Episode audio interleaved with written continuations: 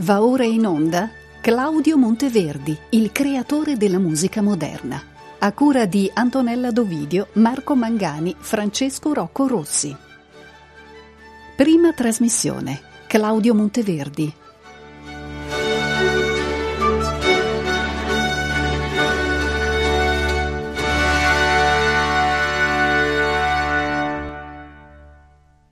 Come posso affrontare il personaggio di Claudio Monteverdi in apertura di questo ciclo di trasmissioni dedicato al 450 anniversario della sua nascita?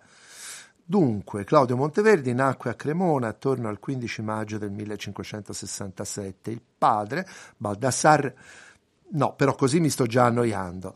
Togliamoci il pensiero delle date e poi parliamo di cose più divertenti. È vero, nasce a Cremona nel 1567, Monteverdi, e a Cremona studia col maestro di cappella del Duomo, Marcantonio Ingegneri, un veronese, un personaggio importante.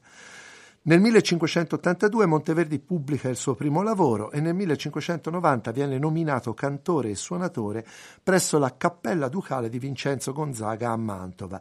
Qui Monteverdi tocca vertici assoluti in tutti i campi dell'arte musicale e si può dire che è lui qui a Mantova, assai più di Peri e Caccini a Firenze, ad aver inventato l'opera lirica. Ma a Mantova e Gonzaga non lo trattano bene e lui dopo molte tribolazioni se ne va. Nel 1613, infatti, lo nominano maestro in San Marco, a Venezia, come dire oggi i Berliner Philharmoniker. E certamente non poteva Monteverdi restare a Mantova a farsi sbertucciare. Resta per i trent'anni che ancora vivrà a Venezia e muore longevo per l'epoca nel 1643 a 76 anni. Nel frattempo, vedovo da tanto tempo, ha preso i voti e frate dal 1631 e ha fatto in tempo a vedere l'apertura dei primi teatri d'opera impresariali per un pubblico pagante. In questo nuovo clima spara per il teatro due poderose cartucce finali, il ritorno di Ulisse in patria e l'incoronazione di Poppea.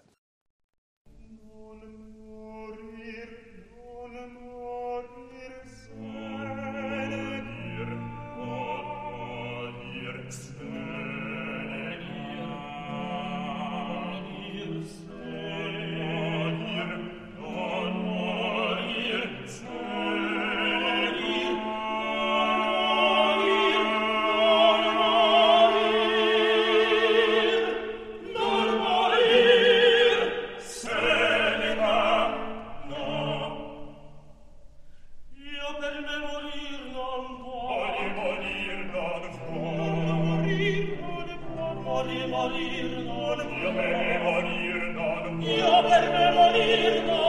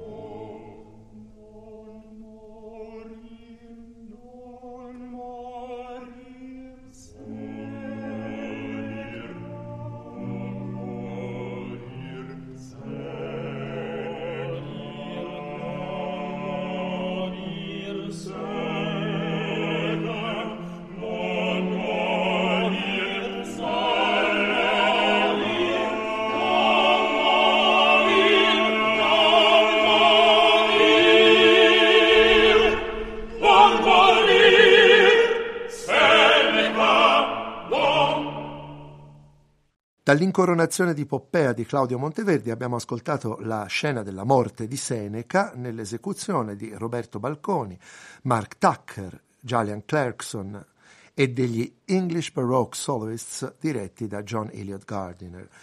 È il momento in cui Seneca obbedisce all'ordine di Nerone di suicidarsi tagliandosi le vene e immergendosi in una vasca d'acqua calda e gli allievi di Seneca che come maestro lo hanno seguito quando si tratta di mettere in pratica i suggerimenti della filosofia stoica se ne guardano bene e anzi, come abbiamo sentito, lo scherniscono, lo prendono in giro. Potremmo partire per inquadrare il personaggio di Monteverdi proprio dal titolo generale di questo ciclo di trasmissioni. Monteverdi, creatore della musica moderna. Questa è un'affermazione che fu fatta dal musicologo Leo Schrade nel 1950 e ancora oggi più o meno tutti la considerano valida. Ma in che senso è il creatore della musica moderna Monteverdi? Prima di rispondere, vediamo un po' meglio in che mondo vive Monteverdi. E allora forse le date servono. 1567, 1643 le date di Monteverdi, frugo nella memoria e mi viene in mente qualcosa. 1564, 1642. Che date sono? E sono le date rispettivamente di nascita e di morte di Galileo Galilei. Apro parentesi, so che quando si parla di Monteverdi molti si aspettano che si parli di Galilei, ma si aspettano che si parli del padre Vincenzo, teorico della musica, intavolatore per strumenti da pizzico. È un personaggio del quale a me non è mai importato molto, sarò sincero, ma questo non farebbe testo. Il fatto è che è un personaggio del quale tutto sommato non importava molto neanche a Monteverdi. Quando avanti negli anni, già a Venezia, siamo nel 1634, accarezza ancora una volta l'idea di scrivere un trattato, Monteverdi scrive al teorico Giovanni Battista Doni ho però visto non prima d'ora, anzi vent'anni fa, il Galilei, si riferisce a Vincenzo, colà nota quella poca pratica antica. Mi fu caro allora l'averla vista, per aver visto in questa parte come che adoperavano gli antichi gli loro segni praticali, a differenza dei nostri. Ho non cercando di avanzarmi più oltre nello intenderli, essendo sicuro che mi sarebbero riuscite come oscurissime zifere, e peggio essendo perso in tutto quel modo praticale antico, per lo che rivoltai i miei studi per altra via, appoggiandoli sopra a fondamenti dei migliori filosofi scrutatori della natura. Così Monteverdi su Vincenzo Galilei. Non ha molta passione per gli studi di archeologia musicale Monteverdi Invece è molto più interessante riflettere sul fatto che Monteverdi è perfettamente contemporaneo del fondatore della scienza moderna. Entrambi hanno alle spalle il secolo che apre la storia moderna, il Cinquecento. Durante il suo corso, l'umanesimo ha insegnato a scandagliare come non mai le radici pre cristiane dell'Europa. La riforma ha aperto una stagione inedita di conflitti, mostrando nuove vie al rapporto tra religione e società. Il Concilio di Trento ha risposto, producendo una penetrazione mai vista della devozione fin nelle pieghe più riposte della vita quotidiana. La scoperta del nuovo mondo ha rivelato la potenza devastante dei nuovi stati nazionali europei che saccheggiano, colonizzano e fanno o faranno scomparire intere popolazioni. Nuove riflessioni filosofiche mettono in dubbio come mai prima d'allora le verità di fede. E i poemi cavallereschi, a partire dal successo planetario dell'Ariosto, pongono le basi per quella mitizzazione dei valori perduti del Medioevo, della quale, proprio negli anni di Monteverdi e di Galileo, si farà beffe in maniera sublime il Don Chisciotte di Miguel de Cervantes.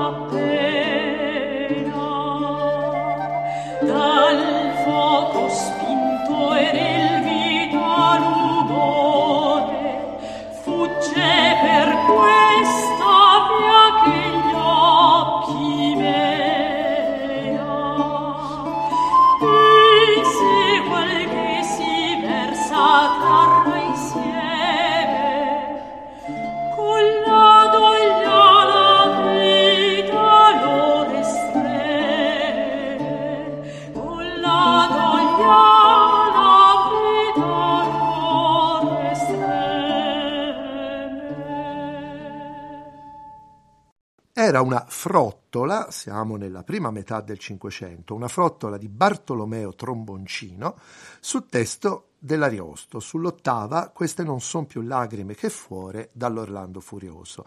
Cantava Maria Luisa Baldassari accompagnata dall'ensemble Le Nation.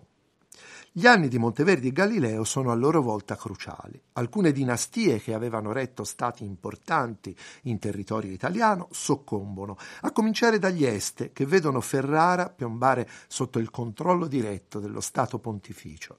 Nel 1618 esplode la guerra dei trent'anni, che devasta l'Europa e ne sancisce al tempo stesso la mappa geopolitica e religiosa. La peste del 1630, sì, proprio quella del Manzoni, produce una grave crisi demografica ed economica, al tempo stesso l'imitazione estremizzata della maniera pittorica dei grandi classici del primo Cinquecento lascia il posto a nuove sensibilità figurative tormentate e irregolari e la poesia accentua il versante del virtuosismo retorico con metafore sempre più ardite che non di rado risentono anche del nuovo linguaggio scientifico. I confini non sono peraltro netti. Colui che viene considerato come il poeta della Controriforma per antonomasia e che per Monteverdi gioca un ruolo essenziale, come vedremo, ossia Giovanni Battista Marino, celebra la grandezza di Galileo paragonandolo a Giasone, il mitico capitano dell'impresa del Vello d'Oro, e a Cristoforo Colombo, scopritore di nuovi mondi.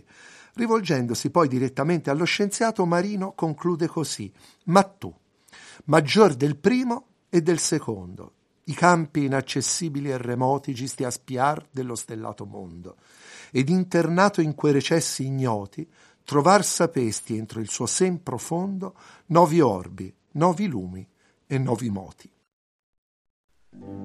Ornata, ornata.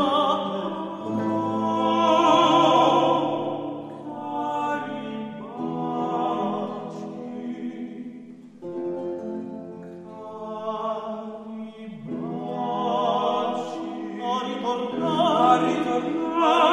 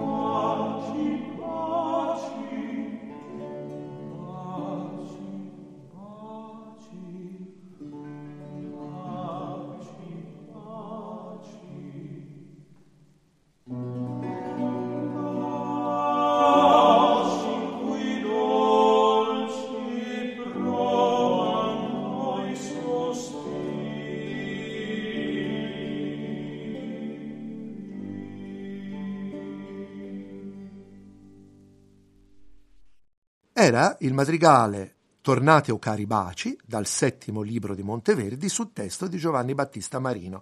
L'ensemble La Veneziana era diretto da Claudio Cavina. Monteverdi, chiediamoci a questo punto, è interprete di questo cambiamento che avviene nel corso della prima metà del Seicento. Se cerchiamo l'intellettuale, la coscienza critica del suo tempo, colui che interviene modificando il tessuto sociale con il dibattito culturale, la risposta è no. Monteverdi è un uomo semplice, il che non significa affatto ingenuo, incolto o stupido. È un uomo profondamente religioso e certamente non si sente addosso il compito di analizzare razionalmente la situazione contemporanea, anche perché al musicista la società, almeno, almeno fino a Beethoven, non chiederà di far questo. E allora forse è arrivato il momento di chiudere una volta per sempre l'epoca nella quale studiare la nostra tradizione musicale era studiare prima di tutto la società, la politica e il costume e di tornare a guardare all'unica cosa che conta davvero, perché è nella sua musica, dentro le note, che Monteverdi si rivela un gigante, il quale, abbracciando con un unico sguardo l'intera tradizione musicale che il Cinquecento gli ha consegnato, riesce a riplasmarla, a combinarla in nuove fogge e a contaminarla con i suoni del suo tempo per creare un universo sonoro tutto nuovo, il nostro universo sonoro per molti aspetti. Torniamo allora alla domanda di Leo Schrade. In che senso Monteverdi è il creatore della musica moderna? Cominciamo dai sensi vietati quelli imboccati troppe volte dalla storiografia musicale e dai quali, amiche e amici di Rete Toscana Classica, desidero mettervi in guardia, perché ci sono ancora manuali di storia della musica e siti internet che vi indirizzano senza pudore proprio in quei sensi vietati, mandandovi a sbattere contro le auto di quei musicologi che procedono rispettando il codice della strada. Primo errore. Monteverdi sarebbe il punto di arrivo di quella rivalutazione umanistica della parola cantata che ebbe il suo centro di elaborazione nella fiorentina Camerata de Bardi e la sua manifestazione più rilevante nel passaggio dalla polifonia, la musica fatta di tante voci intrecciate, dove le parole spesso non si capiscono, alla monodia accompagnata, il canto a voce sola, che sta alla base, tra l'altro, del teatro dell'opera. Non è vero. Monteverdi non poteva certo sfuggire all'estetica della monodia e del resto il suo canto a voce sola tocca vertici sconosciuti ai fiorentini che in quest'ambito lo precedettero. Ma a parte il fatto che il dibattito fiorentino fu assai più articolato e contraddittorio di quanto lasci intendere la mitologia della Camerata, Resta il fatto incontrovertibile che Monteverdi continuò ad avvalersi della polifonia fino all'ultimo e non ritenne mai che essa fosse in conflitto con l'esigenza di scolpire la parola cantata in maniera espressiva.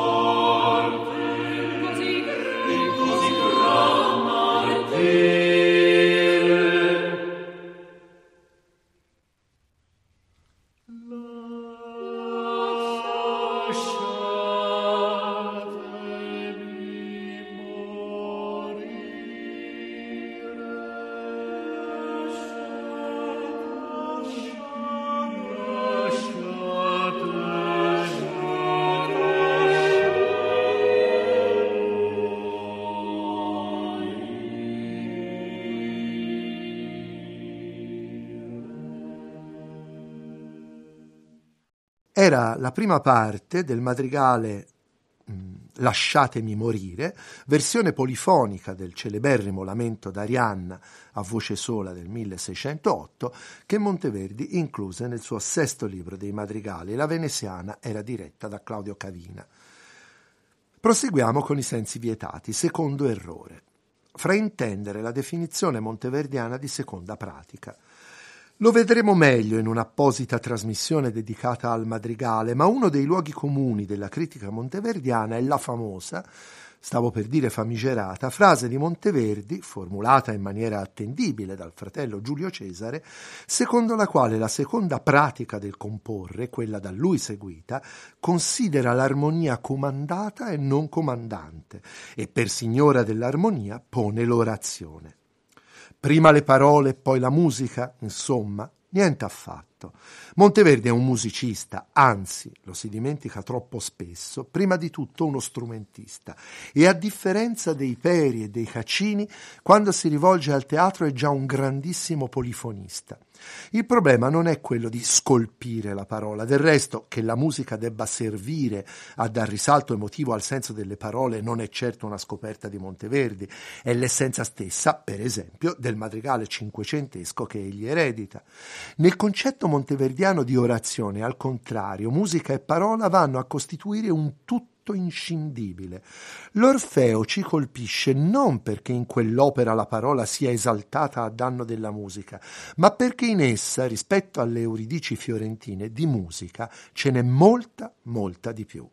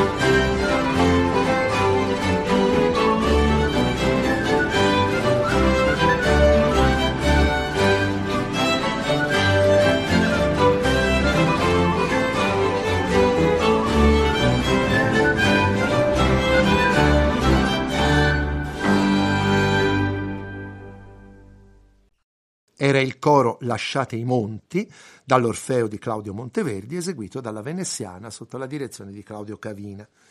Insomma, per Monteverdi non è affatto questione di dar precedenza alla parola in un sistema gerarchico di valori. Il vero punto della seconda pratica è un altro, ammettere molto modernamente che il compositore deve essere lasciato libero di trasgredire le regole della grammatica musicale, l'armonia appunto, se ciò serve a ottenere un potente effetto emotivo o, per dirla con linguaggio del tempo, a muovere gli affetti.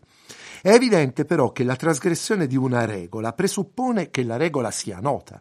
Si tratta quindi di un'operazione che richiede la massima competenza tecnica e una sensibilità musicale fuori dal comune e così si sono già poste le basi per quello che un giorno sarà il concetto romantico del genio. Ma Monteverdi non si limita a questo, aggiunge che questa libertà dalle regole è stata praticata di fatto da una schiera di compositori moderni che lo hanno preceduto e tra i quali elegge a capostipite il grande maestro fiammingo Cipriano d'Erore.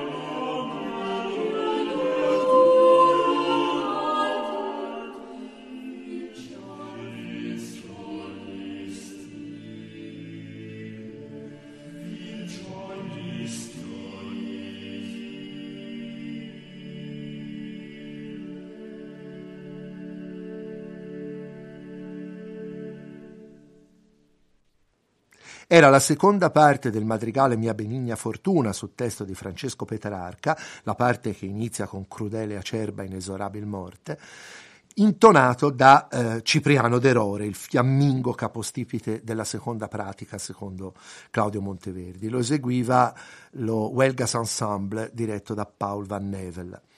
In questo costruirsi un pedigree illustre, cercandolo nella storia musicale recente, c'è un altro forte elemento di modernità monteverdiana.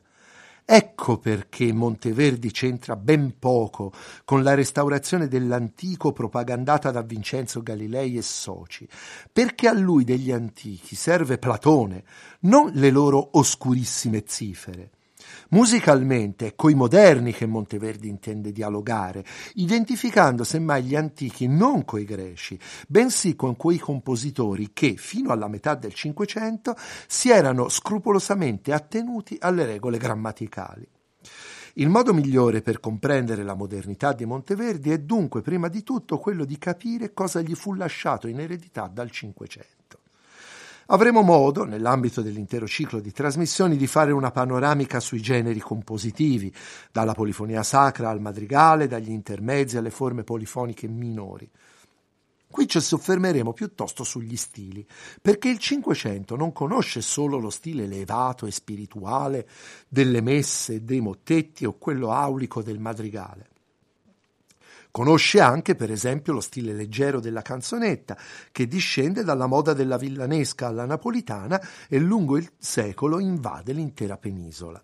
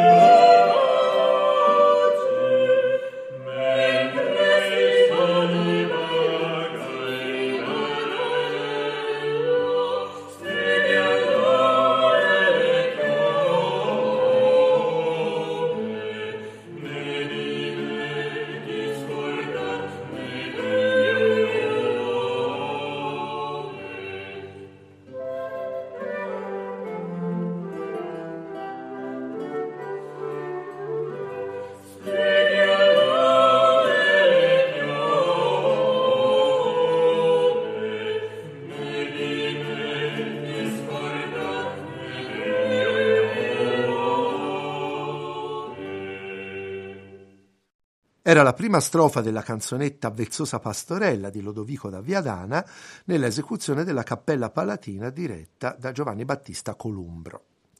L'apporto della canzonetta non è peraltro solo nello stile semplice e orecchiabile. Le canzonette adottano strategie di ripetizione delle sezioni, con schemi come AABB oppure AABCC, che nelle mani di Monteverdi diverranno i presupposti di un'altra grande conquista della musica moderna, il concetto di forma.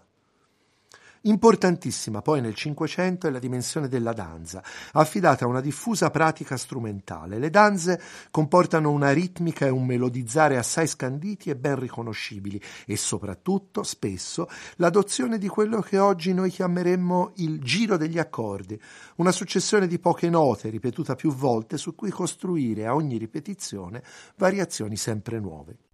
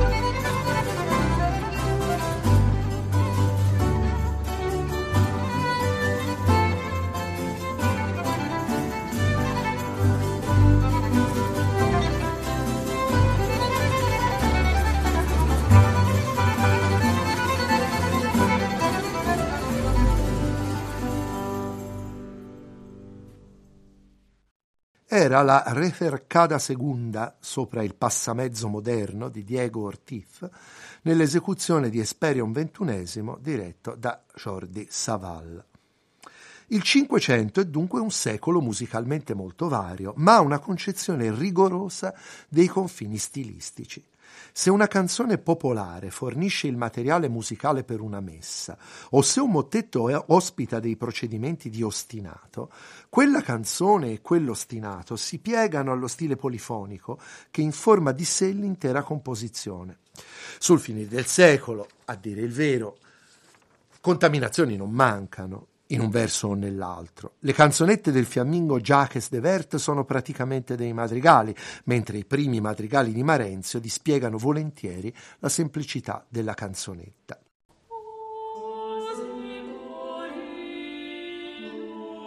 see.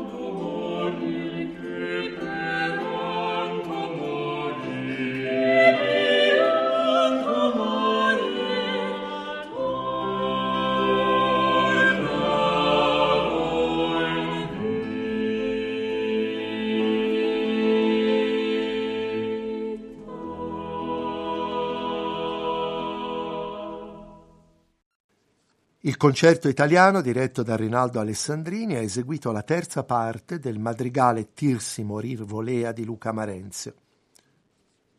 Ma se nel Cinquecento si danno casi di contaminazione stilistica, i confini tra i generi restano pur tuttavia tracciati. Nei contesti più marcatamente rappresentativi, Penso ai celebri intermedi fiorentini del 1589 per le nozze di Ferdinando de' Medici con Cristina di Lorena, naturalmente i diversi generi e dunque i diversi stili convivono, ma le tipologie sono distinte e riconoscibili da un brano all'altro. Ecco, in definitiva, la rivoluzione di Monteverdi consiste principalmente in questo, nel fatto che per lui, a differenza di ciò che avviene nel Cinquecento, tutti gli stili possono essere usati, in qualunque contesto, anche alternandoli all'interno di uno stesso brano, se questo serve a raggiungere l'obiettivo della mozione degli affetti. Intendiamoci, si tratta di una caratteristica di tutto il Seicento il secolo nel quale la parola concerto, che indica in origine le multiformi unioni di voci e di voci e strumenti, amplia il proprio significato per indicare che la musica nasce dalla combinazione degli elementi più diversi, timbrici e armonici, certo, ma anche e soprattutto stilistici. La contaminazione stilistica è dunque, a dispetto dei teorici che vorrebbero mantenere gli argini, la cifra del nuovo secolo ma fu Monteverdi a forgiare questo esprit du temps, attraverso il suo dominio delle tecniche e dei linguaggi unito a una vera e propria capacità visionaria. E fu infatti lui il primo a utilizzare in questa nuova, ampia accezione la parola concerto, che nel 1619 campeggia sul frontespizio del settimo libro dei madrigali. Un libro dove ormai il madrigale non è più solo la composizione compattamente polifonica di derivazione cinquecentesca, ma comprende il canto a voce sola, il duetto e il terzetto da camera dal forte impegno virtuosistico e perfino la canzonetta leggera e orecchiabile con ritornelli strumentali danzerecci, fin lì relegata in pubblicazioni apposite apposite. Il teatro non è da meno, già nell'Orfeo, accanto alla monodia recitativa di derivazione fiorentina, troviamo la canzonetta, il coro danzante, il virtuosismo vocale inarrivabile e perfino il tradizionale madrigale polifonico, per non parlare della scrittura strumentale che fa di quest'opera la prima partitura nel senso moderno del termine. Ma forse l'aspetto più impressionante è che tale molteplicità stilistica, tenuta insieme, come dicevo, da un nuovo concetto di forma musicale, si manifesti anche nella musica sacra. Non mi sto riferendo ben inteso a quella musica d'argomento religioso che per le finalità propagandistiche raccomandate dalla Controriforma si appropria di generi profani quali il madrigale e la canzonetta, un altro ambito comunque nel quale Monteverdi seppe dare il meglio di sé. Mi riferisco proprio alla musica destinata alla liturgia o comunque pensata anche per un contesto liturgico.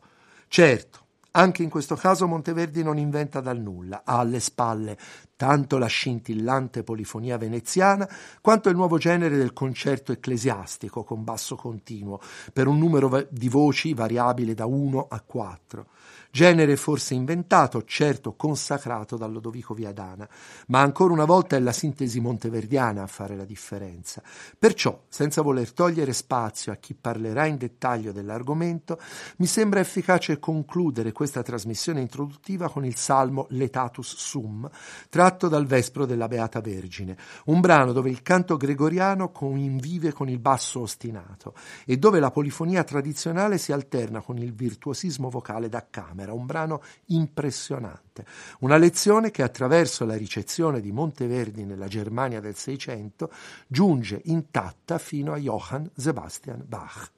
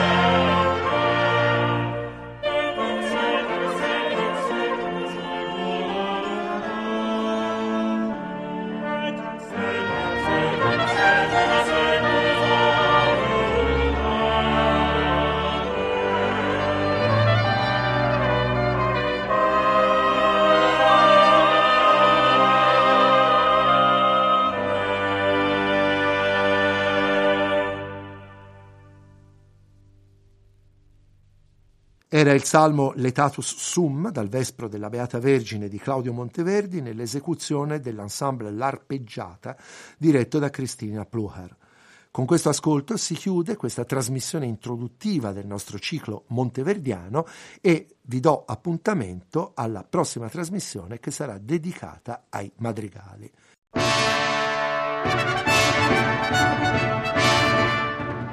Abbiamo trasmesso Claudio Monteverdi, il creatore della musica moderna, a cura di Antonella Dovidio, Marco Mangani, Francesco Rocco Rossi. Prima trasmissione. Claudio Monteverdi,